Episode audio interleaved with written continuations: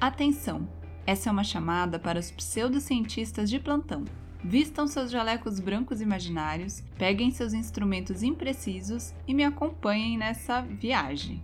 Esse é o podcast Pseudociência teorias bizarras levadas a sério.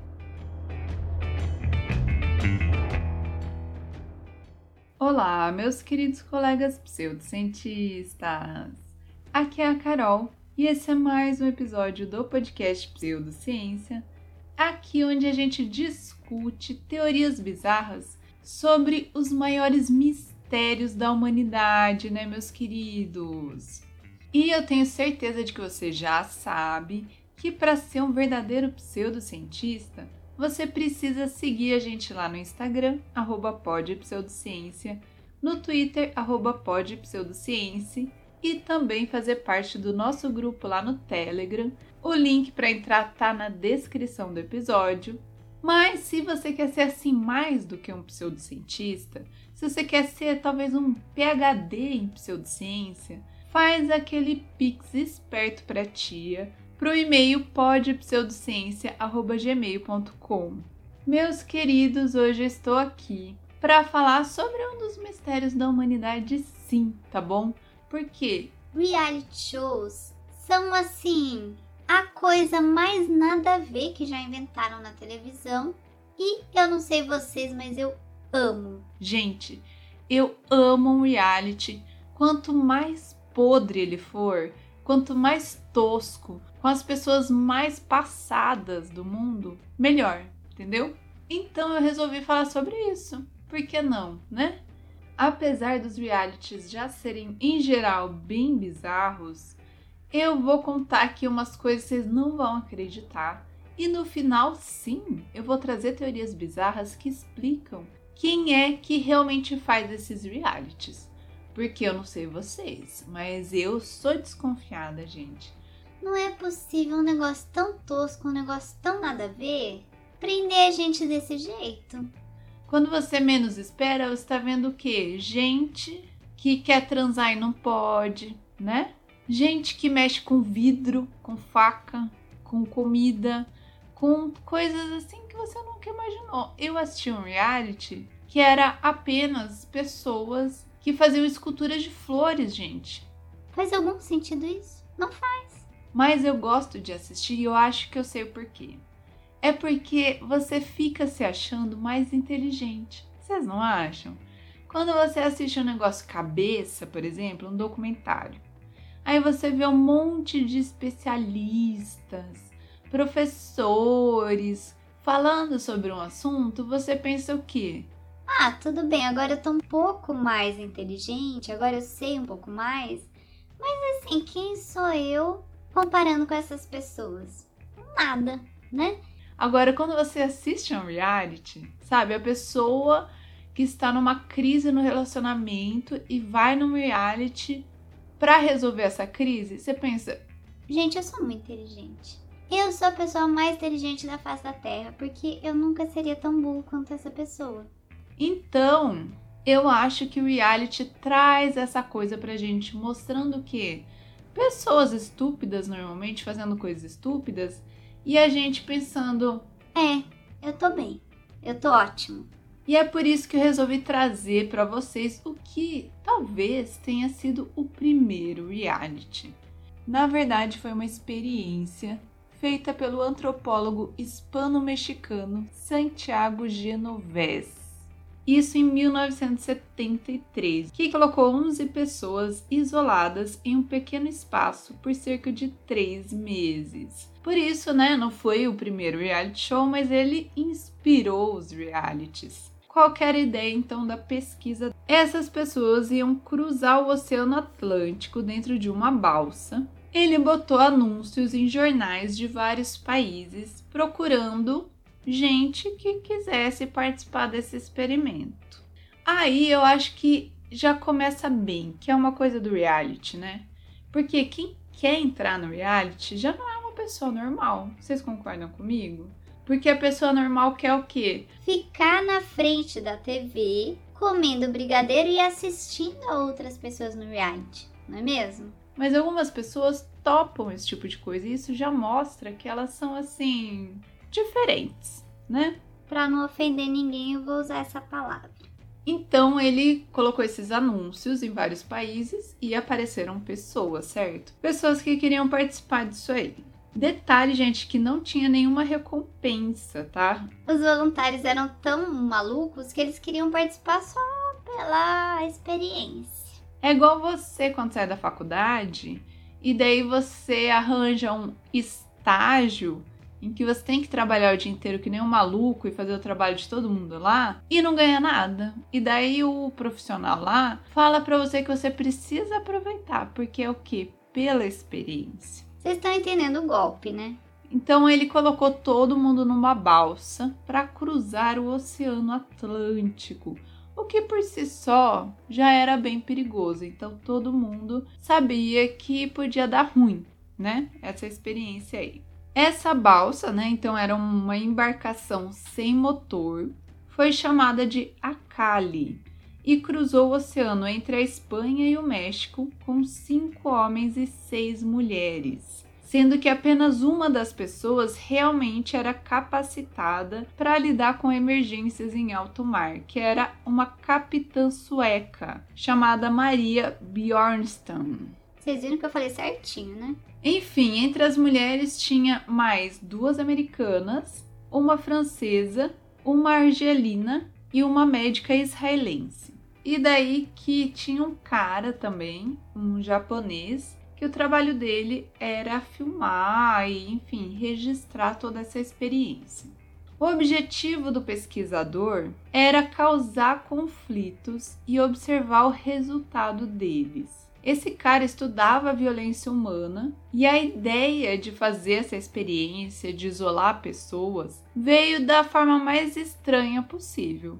O cara tava num avião indo para a cidade do México. Na vida dele, normal, assim, de boaça. Até que esse avião foi sequestrado, meus queridos. Pensa. E daí que ele viu as pessoas tendo que se virar numa situação de estresse, né? Com estranhos num lugar que não dava para fugir, e daí ele teve essa grande ideia. Você vê que, né, a boa ideia surge o quê? De uma boa situação, né? Tá tudo ali, tudo certo. Realmente uma ideia que você tem enquanto seu avião é sequestrado é uma ideia que vale a pena ser levada adiante, não é mesmo?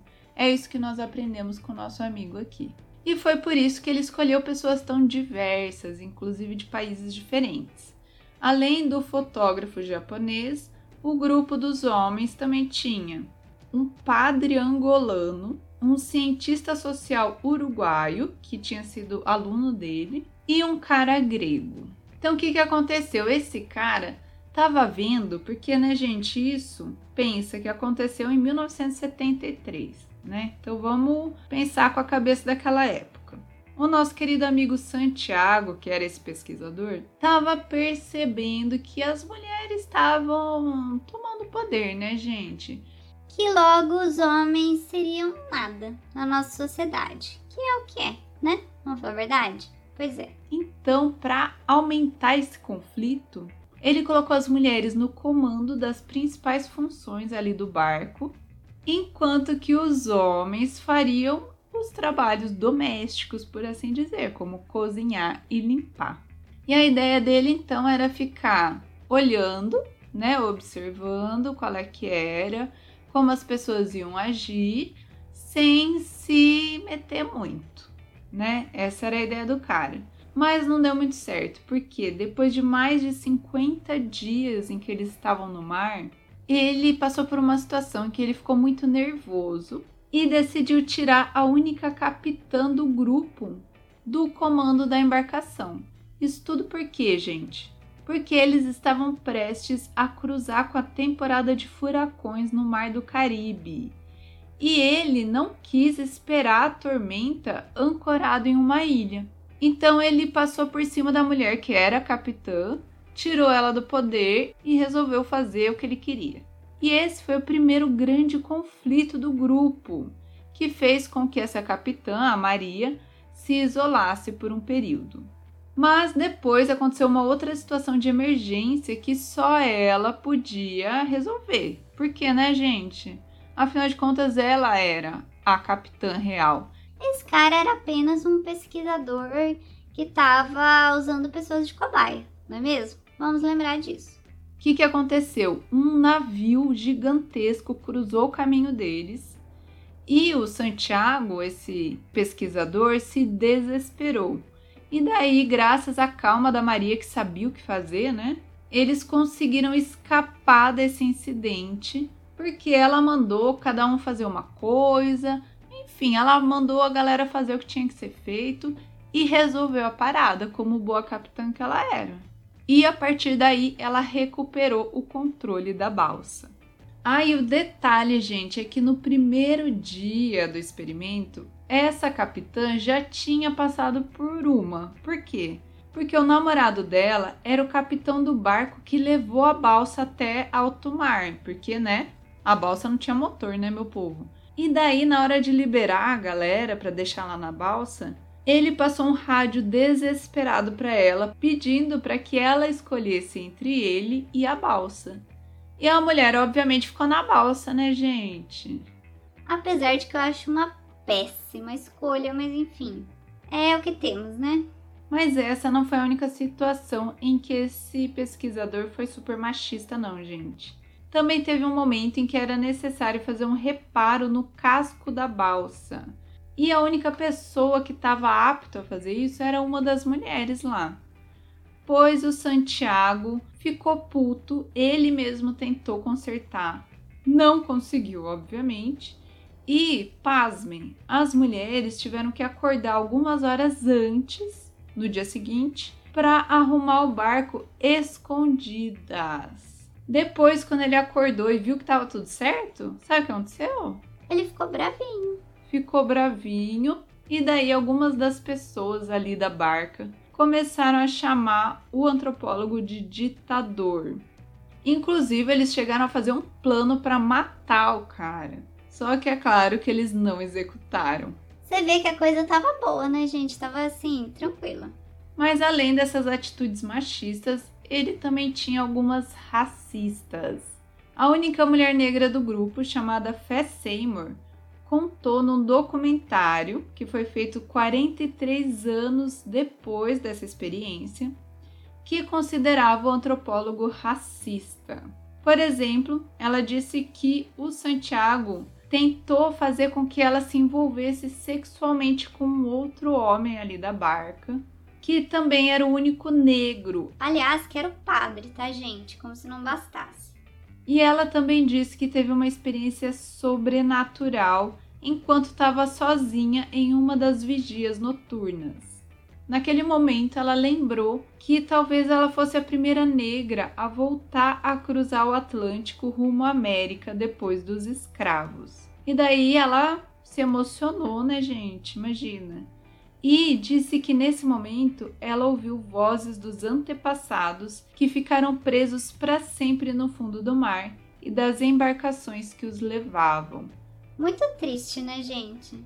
E é claro que os ânimos estavam aflorados, mas teve apenas um episódio de violência explícita, que foi com um tubarão, meu povo. Na pescaria diária, o grupo capturou um tubarão e enquanto alguns falavam para devolver para o mar, outros queriam ficar com ele, um dos homens pegou o machado e matou o tubarão a golpes, chegando até a mostrar o coração dele ainda pulsando para as câmeras. Mais tarde, Santiago, que era o pesquisador, confessou que nesse momento em que o cara matou o tubarão desse jeito, ele achou prudente esconder o machado. Que bom, né, meu amigo? Que bom. Outro detalhe é que o Santiago ficava estimulando o sexo entre os participantes. Inclusive, um dos critérios de seleção foi a aparência atraente. Porque ele queria que rolasse, sei lá, uma orgia, né, gente?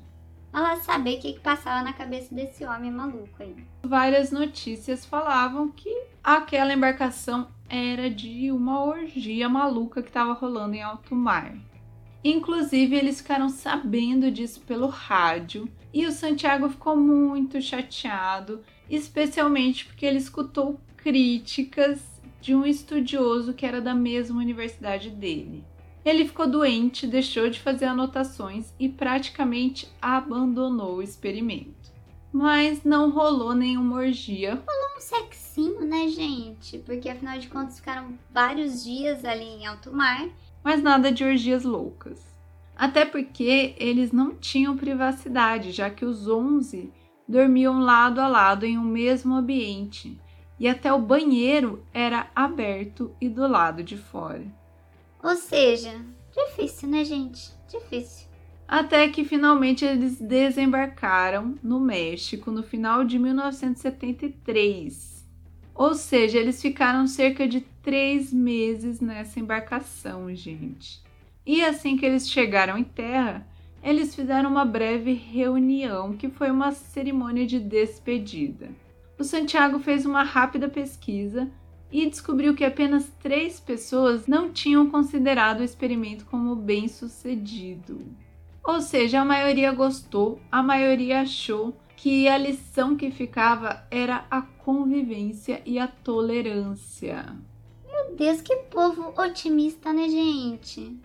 Olha, vou te dizer, parabéns para esse povo que acha que foi uma coisa legal, porque olha.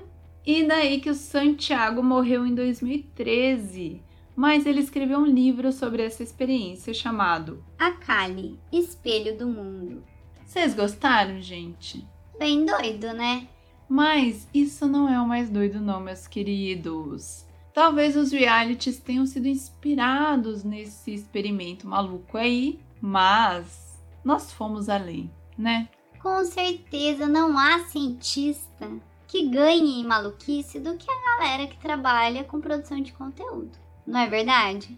Então eu trouxe para vocês alguns realities bizarros.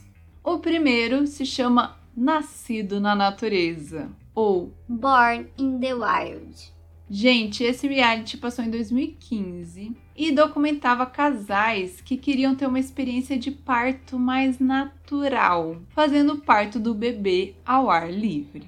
Já começa mal, né? Então, basicamente, era isso. As pessoas tendo bebês na natureza sem nenhuma ajuda médica e a galera assistindo pensando: Será que vai dar certo? Será que alguém vai morrer? Vamos ver. Então, essa era a ideia do reality. Vocês gostaram? Eu já gostei. O segundo que eu trouxe para vocês chama Trapaças ou Cheaters. Que a ideia era pegar suspeitos de traidores de relacionamento em flagrante. Gente, todo mundo sabe do programa que faz isso até hoje, né? João Kleber tentou, mas a gente sabe que ele usa ator, né, gente? Todo mundo sabe disso. Aqui não. Aqui era real. Você vê que coisa mais linda, né? E diz que tem para assistir até hoje, tá? Não sei onde, mas aqui tá de 2000 até o presente. Então, fica aí a dica, tá? O outro que eu trouxe se chama Jogando Direito uma menina tem que escolher entre 10 ou 15 caras para casar com um, certo? Mas acontece que metade deles são gays. Então, qual que é o jogo? Se ela escolher um cara hétero, eles dividem o dinheiro e cavalgam rumo ao pôr do sol. Mas se um homem gay a convencer de que ele é hétero, ele ganharia todo o dinheiro. Vocês gostaram? Eu achei demais da conta. Outro que eu trouxe para vocês chama Eu Quero um Rosto Famoso. I Want a Famous Face. Que era um reality exibido pela MTV há alguns anos, que dava para alguns jovens a oportunidade de ficar com o rosto igualzinho ao do artista que ele gostava. Então eles faziam várias plásticas para ficar parecido com o tal do artista. É claro que todo mundo achou bem bizarro, mas o que mais pegou foi quando uma moça queria ficar com o rosto igual da Drew Barrymore. Gente, ao saber que uma garota do programa queria ficar parecida com ela, a Drew Barrymore arranjou o número de celular da, da coitada da moça e convenceu ela a não fazer isso, a não participar do programa. Queen, né, gente? Arrasou nossa amiga Drew. Que inclusive estava lá no Doni Darko, né? Que nós já temos episódio aqui. Arrasou, como sempre. E esse programa durou entre 2004 e 2005, com apenas uma temporada. Também trouxe para vocês o Labor Games, que é o que, gente? Uma mulher está dando à luz no hospital, certo? Dando à luz, parindo.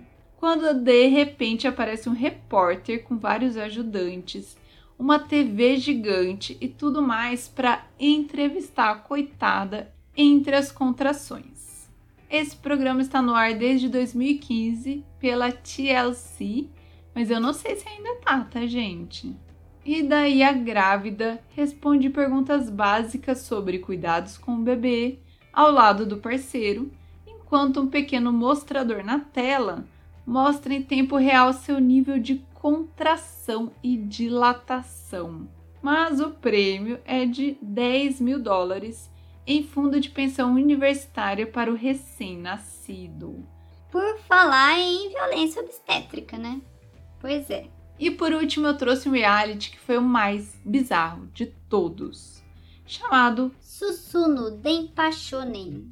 Esse foi um reality japonês exibido de 98 a 2002 na rede Nippon TV. Ele foi conhecido principalmente por situações extremas em que os participantes de cada temporada eram colocados e pelo trauma que eles passaram, gente. Mas é claro que ele também tinha uma grande audiência.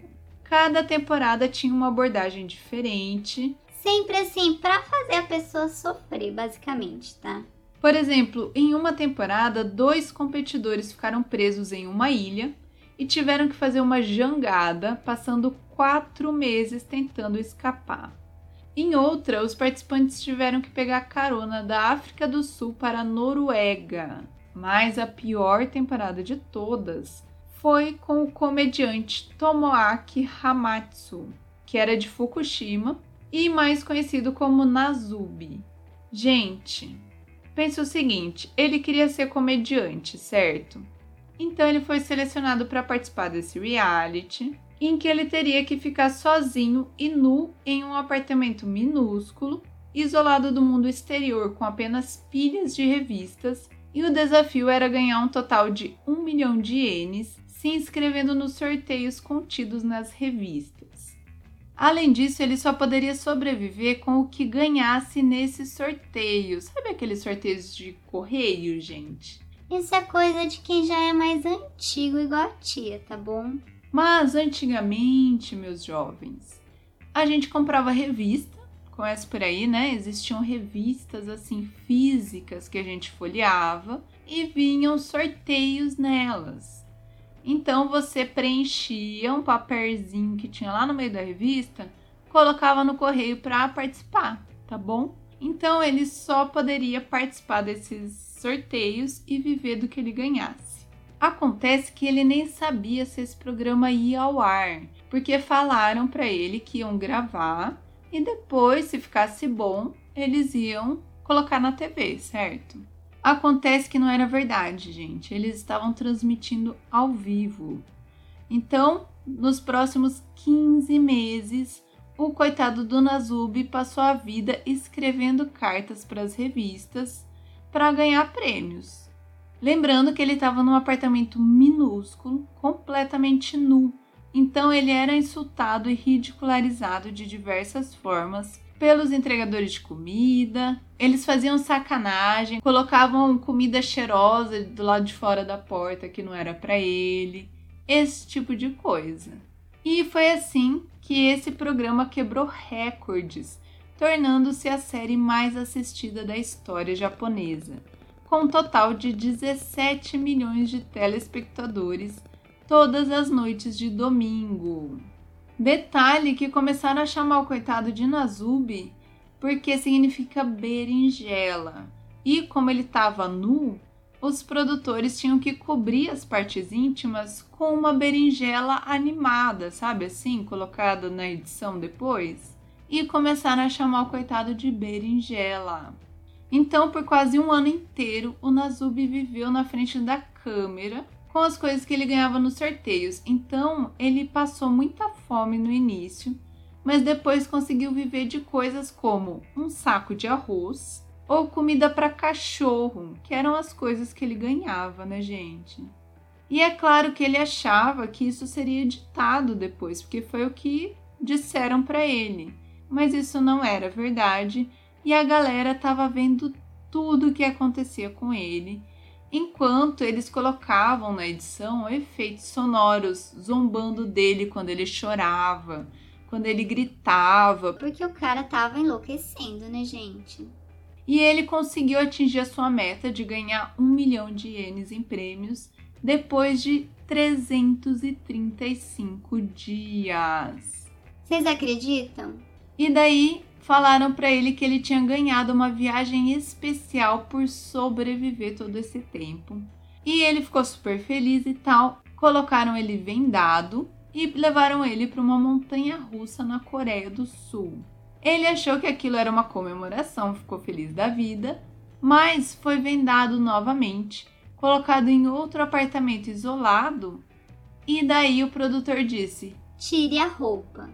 Então pensa, ele achou que tinha conseguido, que tinha sido levado para uma viagem para comemorar e de repente estavam colocando ele na mesma situação de novo, num apartamento isolado com ele nu. E daí, gente, ele entrou em colapso. Nesse momento ele ficou doido, mas ele conseguiu forças para ganhar prêmios suficientes para pagar os ingressos, porque era isso que eles queriam, que ele pagasse os ingressos para a viagem. Olha isso, gente. Mas como ele conseguiu isso muito rápido, em questão de semanas, os produtores mudaram as regras e forçaram o a pagar as passagens de primeira classe, para ficar mais difícil. Mas acontece que ele conseguiu dinheiro também em semanas.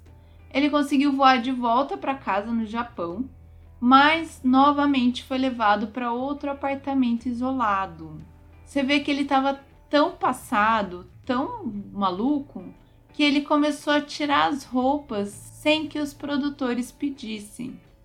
Mas de repente, as paredes do apartamento desmoronaram, revelando que eles estavam num estúdio de televisão ao vivo, cheio de fãs da plateia, com ele já pelado.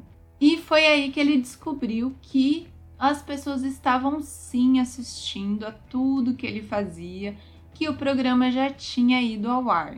Mas é claro, né, gente, que ele ficou com muito trauma mental e emocional. É, foi muito difícil para ele. Imagina ficar quase um ano preso num apartamento, passando fome. Foi muito humilhante. Isso meio que acabou com a vida dele. Ele perdeu muito peso, ficou sem interação humana por tanto tempo que a sua fala começou a diminuir. Além disso, ele se envolveu em conversas com bichos de pelúcia que ele imaginava serem professores. Primeiro, em uma tentativa de preservar sua sanidade. Tipo o Wilson lá do Náufrago, né, gente? Mas depois, realmente porque ele estava meio que escutando os bichos falarem, ele estava realmente acreditando que ele estava conversando com os bichos de pelúcia. E o produtor, apesar de todas as pessoas que sofreram com esse reality, ele continua achando que tá legal, que ele tá certo, nunca pediu desculpa para ninguém, porque, né, várias pessoas sofreram muito com esse programa. Tanto é que ele acabou sendo cancelado devido a uma ação do governo com shows envolvendo tortura. Coitado do nosso amigo, né, gente? Fiquei com dozinha dele. Mas isso levanta uma questão aqui para nós pseudocientistas, que é o seguinte: quem é que faz os realities? Porque não pode ser gente normal, gente, fazer esses realities que eu contei para vocês. É muito bizarro, vocês concordam? Então eu trouxe aqui teorias bizarras que explicam isso.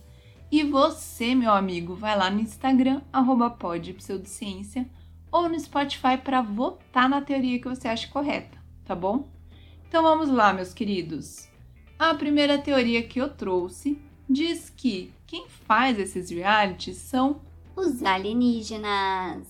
Sim, meu povo, pensa o seguinte: os ET estão olhando pra gente, não estão, gente? Todo mundo sabe que sim. Eles ficam acompanhando a nossa vidinha humana e tralalá. Mas eles cansam, porque é sempre a mesma coisa, não muda muito. Então, eles inventaram esses realities completamente passados para se entreter mais com a gente, para colocar os humanos em situações totalmente ridículas e rir de nós, tá bom? Essa eu achei bem óbvia, né, gente? A segunda teoria diz que, na verdade, quem faz esses realities é a dona Cia. Beijo, Cia. Gente, não é a cara dela? É a cara dela. Porque a gente já falou sobre experimentos da Cia. A gente sabe que ela curte fazer esse tipo de coisa. Mas acontece que se ela fizer um experimento, pega mal, né, gente? pega mal, agora a gente já tá assim. Não pode. Não, não, dona Cia. Mas se ela fizer um reality, daí tá tudo certo, né? A gente vai assistir, a gente vai até se divertir. Enquanto ela aprimora todos os conhecimentos que ela tem sobre a natureza humana. Para quê? Para nos controlar, não é mesmo? Nossa, eu achei a cara dela. A terceira teoria diz que, na verdade, quem faz os realities são os viajantes do tempo. Por quê, gente? Porque lá no futuro. Deu merda. Basicamente é isso. Aconteceram coisas assim terríveis que nós mesmos causamos. E daí que os viajantes do tempo voltaram e eles estão usando a gente de agora para tentar entender a raça humana. Por quê? Para evitar as cagadas que nós vamos fazer no futuro, tá bom? Então, nós somos tipo as cobaias dos humanos do futuro. Gostaram? Eu achei boa essa. E a quarta teoria diz que, na verdade, quem faz os realities são os robôs. Por quê, gente? Eu não sei se vocês sabem, mas os robôs já dominam a Terra, tá bom? esse negócio de Google, de Alexa, de robô aspirador. Não, robô aspirador não, que eu quero ter um, eu acredito que ele é do bem. Mas os robôs em geral já dominaram a Terra. Só que a gente não tá sabendo, eles não estão sabendo como contar para nós. Então, o que, que eles fazem? Eles estão colocando a galera em realities para enfraquecer a nossa mente para deixar todo mundo assim passado, achando que certas coisas são normais, tá entendendo? Achando que tá tudo bem torturar a gente. Para quê? Para enfraquecer a humanidade e tomar o poder de vez. Gostaram, né? Enfim, escolhe aí a teoria que você mais gostou e vote, meu amigo. O seu voto é muito importante para nós. E é claro, se você tiver outra teoria, me conta, tá bom? Que eu quero saber. Não esquece de fazer aquele pix esperto para tia. Compartilhar esse podcast com todo mundo que você conhece e deixar aquelas cinco estrelas marotas. A gente se vê no próximo episódio. Até mais!